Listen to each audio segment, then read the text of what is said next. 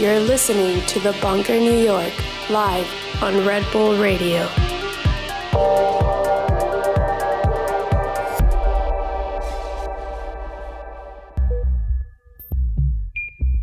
Hello, you're listening to The Bunker New York on Red Bull Radio. I'm your host, Bryan Kasenic, and today I have special guest LDY OSC, who just released an EP on our label.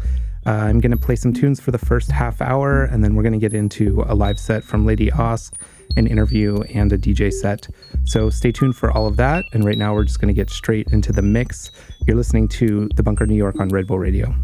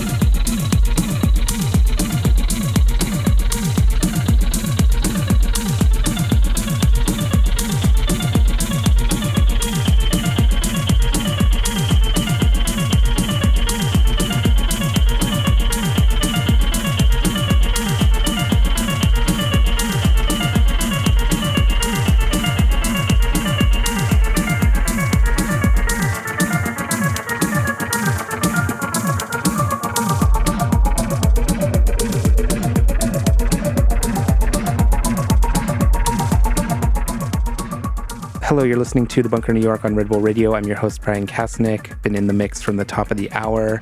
And now we're going to get into the set from my special guest, LDY OSC. She's going to play live for us and then join us for an interview and then DJ for the rest of the show. So it's all about her from this point on.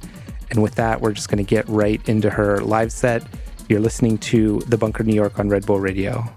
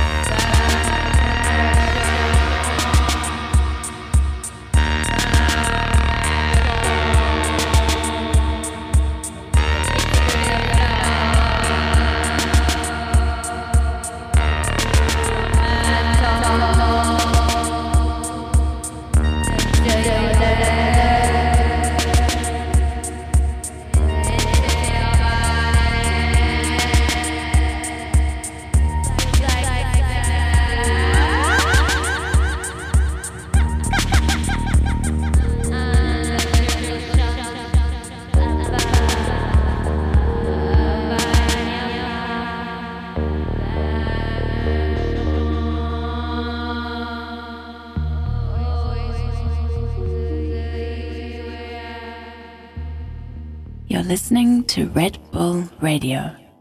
Hello, you're listening to The Bunker New York on Red Bull Radio. I'm your host, Bryan Kasenic, and I'm here with my special guest, LDY OSC, who just was performing live for the past half hour. Thank you for joining us. um, yeah, I guess we can start a little bit. Uh, you're here because you just released an EP on The Bunker last week called The Magic Square of Eight. So I guess uh, maybe if you could talk about what is the meaning behind this title, The Magic Square of Eight. Yeah, sure. Um, so I've been pretty in the sort of Mayan cosmology uh, train for a bit. And it was from last year. I went to Tulum for like uh, a month and a half or something. But the way it happened was all kind of related to the calendar and sort of like numerology. And um, I then got pretty linked into it and was reading a lot about it. And then the name Magic Square basically came up because of the calendar, the Tzolk'in, which is a 260 day um, calendar. And all the numbers will equal uh, like 52 from the calendar. Um, it's it's pretty neat. And so uh, the Magic Square does the same thing, but with eight or 64. And so it's all these multiples of four and eight and etc. So okay. Yeah, so pretty much I just named it after something that I've been studying a lot in in general.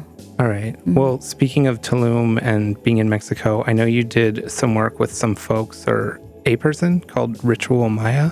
Yeah, it's a group maybe... of guys, and they had a huge part of like I guess why I continued to do it um, because like the first night that I got to Tulum, I was they did sort of this ritual of how they kill a virgin. They used to like sacrifice a virgin. Yeah. Once in a while. Not that I think that's cool, but you know, it's just like their whole performance things. They're a theater group, right? But I mean, this was like in a cenote, like at a, you know, just regular night, and um, their just their performance was incredible, and they play instruments too, and um, like flutes and different kind of percussion. Um, and so I became close to them, and I sort of everything the way it happened. It was all so synced, as you know, this whole thing with the Mayans is this like this is synchronicity that once you tap into it, like things can very much align um, through numbers. And like my my number's two three seven, like that's why you kind of see it on everything um, of mine. But um, anyway, so. Uh, I recorded them after some time after they got used to me and like comfortable with me, um, which I still haven't worked on it, which I feel bad, but it's just been like a lot of other stuff, which like this, you know, that I've been trying to get down. But I do have that uh, recording, which is incredible. We did our own little ceremony, to say the least, and um, it was, it, yeah, it was pretty magical. And I still the one of the guys, uh, Julio, I just met up with him in Europe, and he, uh, you know, it's just again one of those things where they just kind of put you in the right path of these things and so, what else is new with you? You recently moved to Vienna after you were living in New York for quite some time. So, I guess maybe just speak about uh, how that's been, any special challenges it's presented, or what's been great about it. Hopefully, it's been great on some level. No, it's been really good. I, it's you know, sadly, I just I hit my limit with New York and in a mental and just all that, you know, I have all my friends here. Like, you know, it's really hard. I, mean, I keep in touch with all of you guys and stuff, but it's uh, it's definitely like being isolated, and uh, you just. I have a lot of stuff to work on. You know, I've been doing a lot of synth repair stuff, and as much as I would love to go back to school into more like serious engineering stuff, I need to learn German first, which I didn't know. I thought I could just like, hey, what's up? Like, I'm here for school and it's mad cheap, you know, who cares? But it's like, no, like I need to learn German. So I did my first course. um, so just been doing that and just music and stuff. Tin Man uh, is my partner, Johannes, and so we both are huge nerds, and we literally just like make music and are immersed by it, you know, the whole time. And I have a really nice schedule. I do like hot yoga every day and like it's a lot more healthier and a lot more I was, you know, it's just it's hard. Yeah. So it sounds like in Vienna you've been able to focus more? You, you're getting more done creatively because you're feeling less distracted?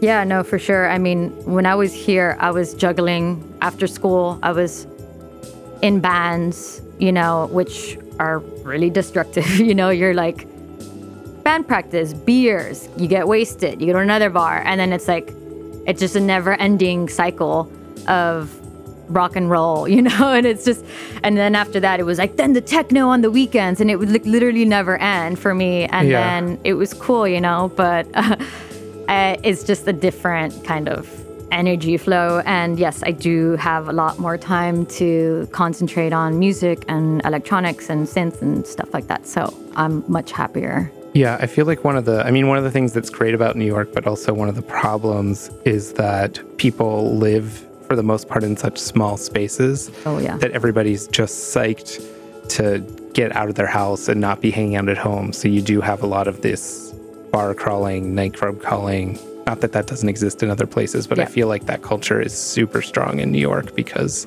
people just don't want to be cooped up in their tiny apartments. No, yeah. I mean, 100% is why, you know, it's also like the, the space where you're at, how much it's inspiring you. And, you know, I, I feel like a lot of the times I would pick up stuff, you know, I've had gear and I've been carrying it around from when I moved from, you know, Laredo, Texas, where I grew up and just traveling it back and forth. Like I took all my stuff to Mexico, really never really used it. Like it's not really till now that I'm like really using this stuff. Like I've had this off the track for, I don't know, two, like 2016 and barely using it. So it's like your first really, you have a nice feeling studio set up there. Yeah, I mean, we share a studio, and so like uh, I had to work on some more tracks recently. So I just like basically had to get everything off my workbench and set up a little studio. Bought some like monitors. Like I just we had to do it because he was working on stuff, I was working on stuff. So it was just like, yeah. But I have a Plan B studio. Um, and I'm seeing you've you've mentioned some of the stuff. I know you went to school for engineering, and I'm always seeing these pictures of you building synths or repairing kit. How how did you get into that? Um, well, probably it, it took a while, I guess. Uh, but in school, there was just like an analog circuitry class, and it was my favorite. I like didn't want to learn anything about MIDI. I was like, nah, screw that. Like I don't care. Yeah. uh, but uh, you know, you have to learn all of it, and so I think that um, through that, and then I just had to go. I went to like Radio Shack maybe, and I just got stuff to solder and like kits, and I just ordered things, and I just started learning how to solder. Um, that was maybe like four years ago. Um, so yeah, and then like building modular kits, which now there's a huge DIY community and they all want you to build it. And of course, that also leads to a lot of problems where like I don't know what I did. How do I fix this? It's really frustrating. I've have like, you know, now they work, but before I was like, I don't know what's wrong with it and I don't know how to fix it. And that's very frustrating. So then that led to, okay, I need to study more electronics and buying books. And then I um, did a course with Jeff from the Analog Lab, which um, that's where like Peter from Patchworks is and Chris, um, these guys who are constantly repairing most of our friends' stuff. Um, so yeah, it's now really like how can I keep adapting that and like it. I also want to learn from somebody, you know, and that's what I just don't have here. Here, I would have had opportunities to like intern or not really intern, but like help out and stuff and learn from these older engineers. But I feel like I'll probably find someone at some point, you know, and Right. continue to follow them. But it sounds like you've gotten pretty advanced. Like I know you fixed Johannes's one of his 303s, and you're working on an organ. So Yeah, it seems like you must be getting pretty confident that you yeah. I know mean, what you're doing. it's funny because I was terrified of the organ, but it's really like it's a big piece of analog, and it's like there's. It- It's not like you're dealing with digital stuff, so it's like full. Like you can, it's a lot easier to test things. And if you know that there's a capacitor that blew up, it's like very clear that it blew up. You know. yeah. So um, yeah, I'm, I'm doing things that are I'm comfortable at, you know, but still, it's like, you know, sometimes you get nervous to open up this 808 that's four thousand dollars, you know, but it's you know, you just have to be really careful. Yeah. Um, going back to something you said earlier, you were talking about how you're in a band and how that was for you in New York. Um, I know your band has a pretty exciting announcement. Uh, maybe you want to talk about a bit about that, like what your band is and the album, what's going on there. So that's uh, my band called Artefactos de Dolor with um, Charles and Todd Sines. Um, and it's on this label called Helical. And we've been making music together since like 2015, but it wasn't really till, I don't know, like a year ago that it all kind of started happening. I had to leave Tulum back to here to then, like, it all just like was like boom, touring for a year. And like it all happened kind of really quick. And then the record wasn't released. So it was just a lot of like, it was more like introduction to what we were doing. It's noise, it's kind of experimental more than anything. It's very related to like what CHBB and Liaison Sans were doing. And those bands have been really inspiring for me over the years. Um, and so yeah, it's it's really fun. You know, I've gotten accustomed to, you know, I, I've learned how to work with other means of, you know, like working with tape. It's a fully analog studio. We mix everything as we're, you know, we're in the session and it's like three of us twisting knobs and twisting machines and, you know, recording to tape. And it's all mastered. Josh Bonati did it. And so it, I think it's coming out next month. I'm not quite sure. Are you are you editing things on in any way digitally or on the tape afterwards, or is it literally just all the songs you hear on the album were recorded in Oh, one it's tape? Super like one take type stuff. I mean, the mixing as you, you can layer stuff off, but a like tape is mad expensive, Right. and like it's also like. Oh, we got like two minutes on this tape. Like, let's do something here, and then of course you can cut and slice and like do stuff. But like, yeah, it's really it was like a puzzle. and then Josh Bonati is cutting cutting the record directly from the tapes. Correct. Yeah. Okay, Yeah. so I guess that's the whole idea there is to get that sound, mm-hmm. yeah. which is pretty unusual in this day and age, especially for more DIY projects. Yeah, I think some really, maybe some very high level stuff they're still recording on tape, but it seems like it's mostly a thing of the past now. Yeah, for sure. Um, I, I love the process and stuff, but it's very difficult to like try to, you know, make tape machines. That just the maintenance is absurd. Yeah. and I remember seeing some pretty hilarious video or videos of you all in the studio with your like arms crossing each other as Yeah. everyone's reaching for knobs and levels to try to make it all happen. Yeah, yeah. Live. And it's like, stop. Okay, everything right. Like this button, that button, and it's it's great because it's like performing. You know, it's totally like aware of everything. And for me, uh, like this live set that I just did is so kind of stripped back. But I have done it this way not because I can't play ten machines at the same time because I love doing that at home and stuff, but for the sake of uh, touring and uh, finishing my move from New York to Vienna and really just getting comfortable with it. Yeah. And like with the singing, how I hear out in a speaker, it's, it, it always changes, like, you know. So it's my way of kind of like stripping it back. And then because I'm used to sort of playing back, because we play back a tape in the band. And I just sing over it and I play guitar and I do all the stuff. But it's like a very, like, little by little, I'll be adding more stuff, chopping more things, and like, Yeah, I mean, even on this pretty, maybe we should talk a little bit about the setup you used in the studio since everybody was just listening and not seeing what. Uh, it is pretty stripped back, but it seemed at times like it was challenging to like keep the the mix going while you're doing these. I mean, the vocals were all completely live.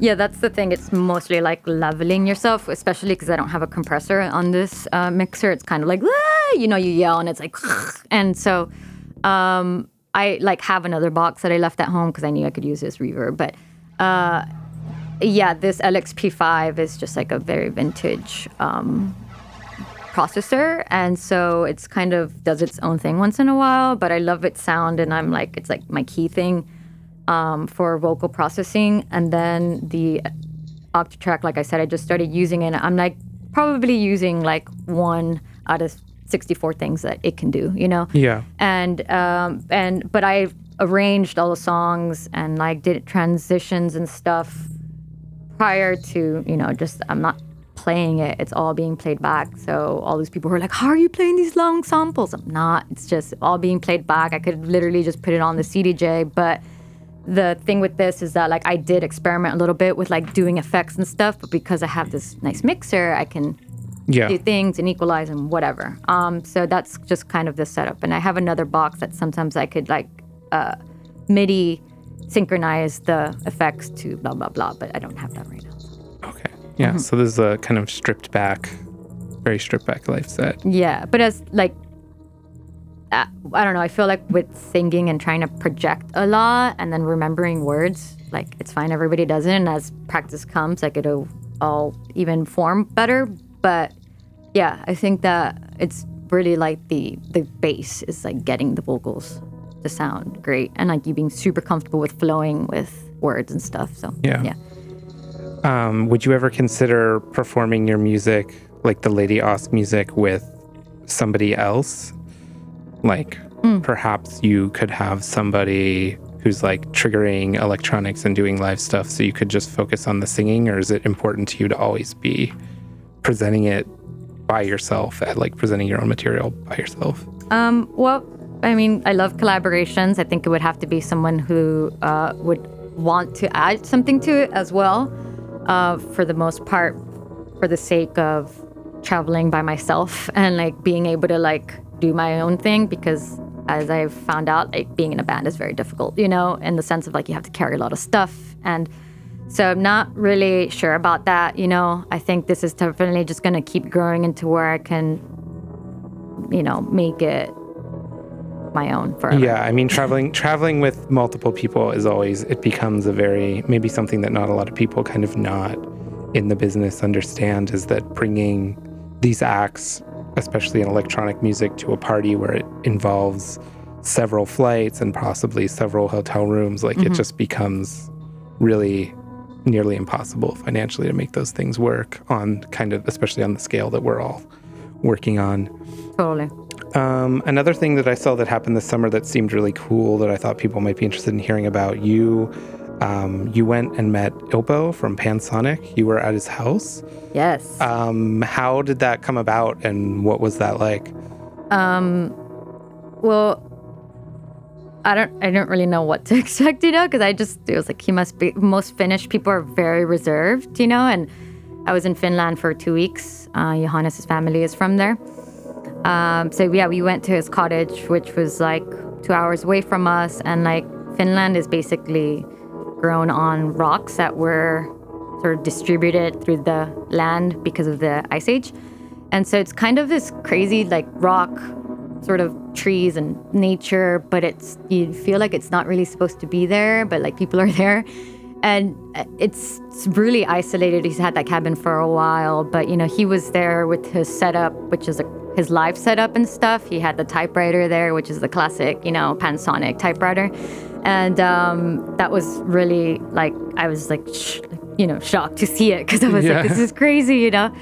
But, you know, he had other stuff that he would make. He made like this grill, sort of like string cello thing with like the top of a grill and like this weave um, piece, this piece of wood from his mother, his grandmother, that was a weaver. I don't know if that's the word, but um, and it had a string, and he would just like pluck it, and then he made his own like spring reverb, and it was really cool. And he was like, he was super down to jam. He was like, yeah, let's record something, and you know, and we'll see, whatever. I mean, it was like we were there for maybe four hours and we recorded maybe like two tracks possibly and i don't know if anything will ever happen with them but just the fact that i got to make music with Ilpo is incredible you know Yeah, absolutely. I um, mean, those Pansonic is hero- heroes to mm-hmm. many of us. yeah for sure i know i feel really really lucky to, to have that Okay, cool. Well, it sounds like you have a lot of interesting things going on and a very bright future here. Um, lots of releases coming out this year, as we mentioned earlier, just last week, which you can still buy. Your EP, The Magic Squared of Eight, on the Bunker. Um, we still have a little bit of time here before the top of the hour, so you're gonna DJ a little bit for us here. yeah Okay, well, let's get into the DJ set. We're here with LDY OSC, and you're listening to The Bunker New York on Red Bull Radio. I knew you were a danger. Right then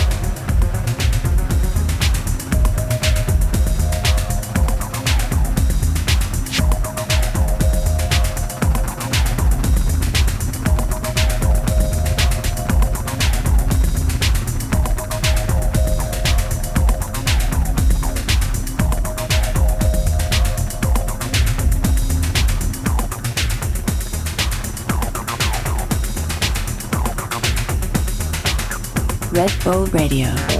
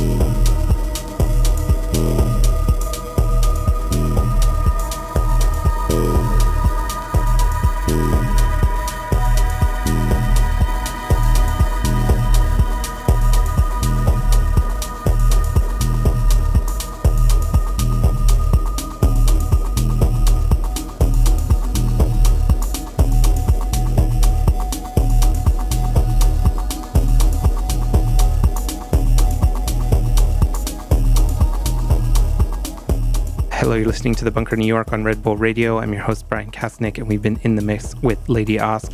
Just got a few more minutes here until the top of the hour. Uh, thank you, as always, for listening. This has been the Bunker New York on Red Bull Radio.